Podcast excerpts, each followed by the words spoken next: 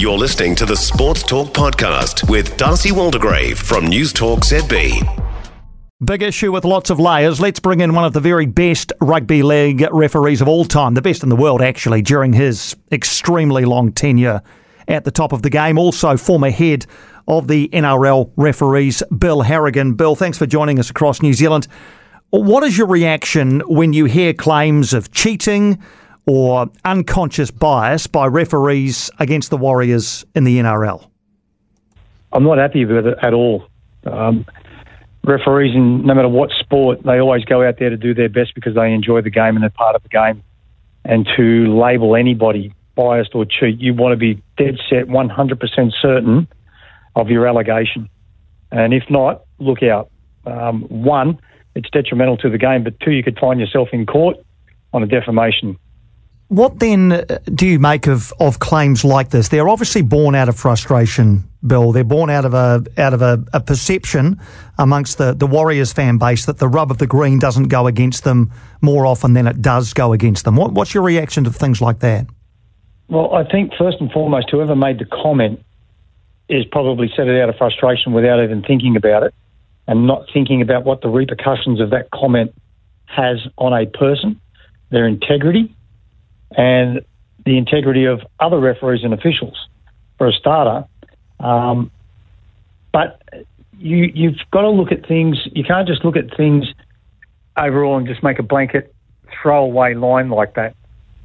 If you think that you're getting the rub of the green the wrong way and everything, there's processes how you can go about it, uh, especially from a club point of view.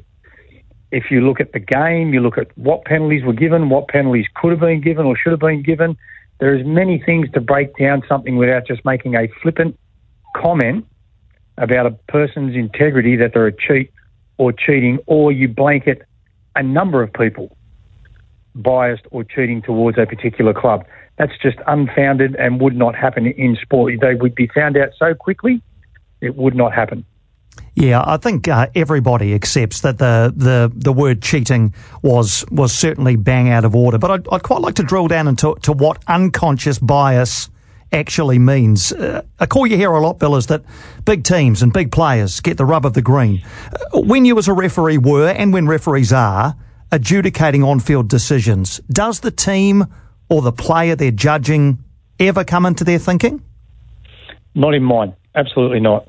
Um, you are so reactive, and, I, have got, I've got to talk from my own personal experience because I can't speak for um, other people and what they may or may not do. But for me, it was totally reactive that you would be on the field, running around through that game, and you would see something and you would react to it, whether it be a little knock on, a forward pass, a high tackle, whatever it may be, scoring of a try. You would see it, you would react to it, and you would make a decision on that without even taking into consideration who had the ball, what team had the ball, what player had the ball. Um, it just doesn't come into it. It's, I'm just sort of flabbergasted to even think that that would come into where you might say, um, oh, Joe Bloggs has got the ball and he's running there and I'm going to give him some leniency or a little bit of leeway or so and so made that high shot. I'm not going to take action where I would with somebody else. Never. It is you see it, you react, you make your decision, and then you normally, then you might go, oh, geez, that was Gordon Tallis. Wouldn't have had a clue at the time. I made the decision. Why do you think then fan bases believe that this is a thing? Um, well, I, I, don't know. It's a great question for other people to say why they think it is. And then can they um, put it down and say, right, case by case, play by play, look at that one, look at that one, look at that one. Why didn't we get that? Why didn't we get this? It may not be. It may be a perception that has exacerbated uh, over a period of time by a couple of decisions where people think they should have gone our way. Um, I don't know. Good question for them. Uh, what another phrase I've heard today is consistent inconsistency. Uh, is that a valid claim in any way? Well, that'd be again somebody saying that the referees are inconsistent at the moment, but they're consistently being inconsistent. Well, again, that comes down to a person or person's opinion. Again, without facts, without showing why they believe that. And because, you know, some people might make a flippant comment and say something believing it.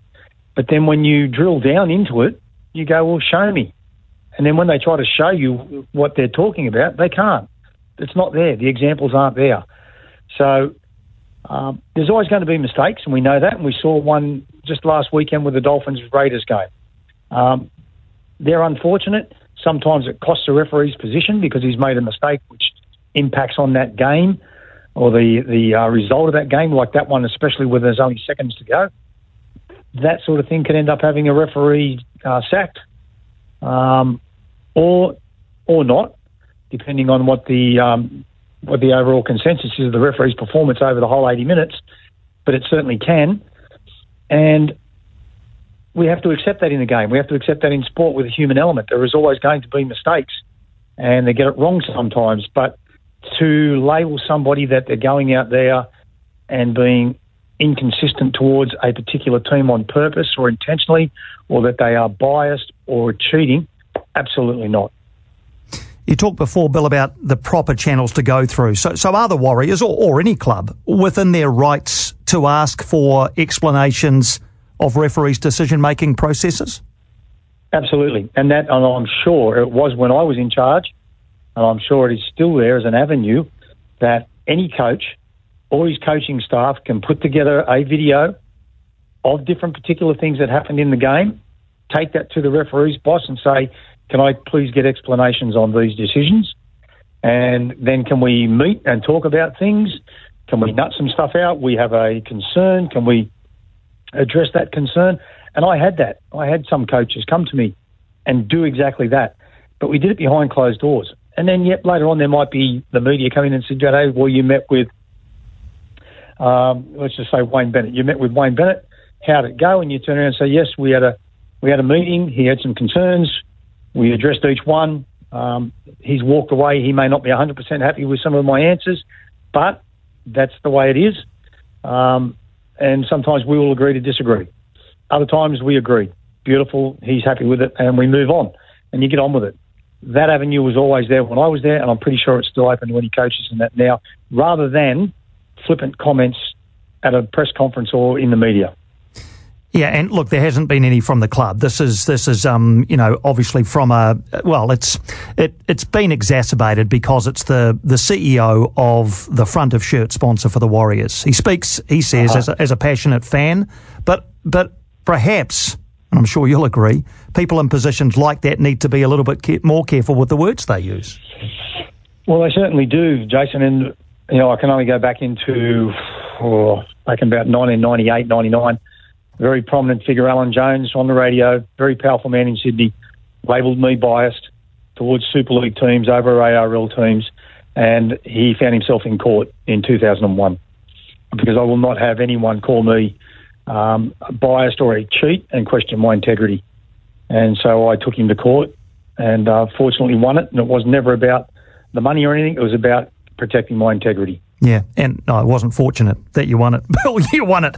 You won it. It was the yeah. it was the right decision. When you refereed the, the war- right decision, but where yeah. I say fortunate because you know it's something like that when you take on something like that, it can have a devastating effect on your life and your livelihood financially um, as far as if you were to lose and you've got to pay all the court costs and all the rest of it. But again, I went into that knowing that, hey, you question my integrity, you publicly uh, inferred that I was a cheat by calling me biased, and that is not going to happen. I'm taking you on. When yep. you yeah, when you used to referee the Warriors, did you ever receive accusations of uh, uh, uh, bias, favouritism, whatever it was? Did anyone ever say that to you specifically about the Warriors? Because you'll probably you know you'll probably know fans over this side of the ditch think we're a bit hard done by sometimes by you know by referees, not just in rugby league. Yeah, no, I've never had that. Never had that from any Warriors supporters or anything to do with the Warriors or any of that. Never. It never didn't happen. Um, but you know, I've had it when I've refereed Test matches with Great Britain, and Great Britain thought that they were hard done by by me because I was an Aussie referee and that sort of thing. But as I said to them, never. That doesn't happen. I referee the game the way it unfolds in front of me, and I react to what I see straight away. Don't even think about it. All right, and, and just to finish, I mean, talking to the Warriors fan base over here, what is your message to them when they believe their team's being being a bit hard done by by the officiating? Um, I, I, all I can say is it's, it's not happening.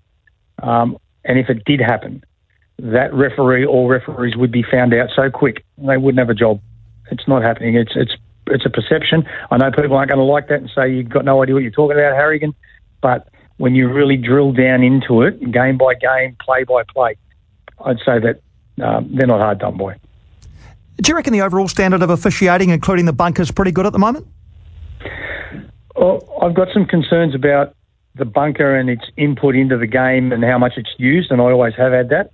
I feel that refereeing is a confidence thing, and confidence breeds confidence. And if you've got confident referees running around, getting themselves into the position, making the calls, you're going to find that the game will flow. And I, I just don't like that. Well, for instance, uh, players now know the system.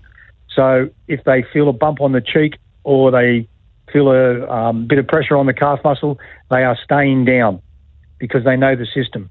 So they stay down, they give the bunker time to have a look, and then hopefully they get the penalty. I, I hate seeing that in our game. I really don't like it.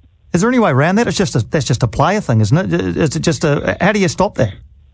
The only way to stop it is to turn around and say we're going with what the referee sees on the field, and if there is something that he's missed and it's pulled up later on, then that will go to the match review committee, and the match review committee can deal with it. Unless you see the bloke that's absolutely poleaxed in the head with a, a head-high tackle and he's on the deck and you know that he's gone.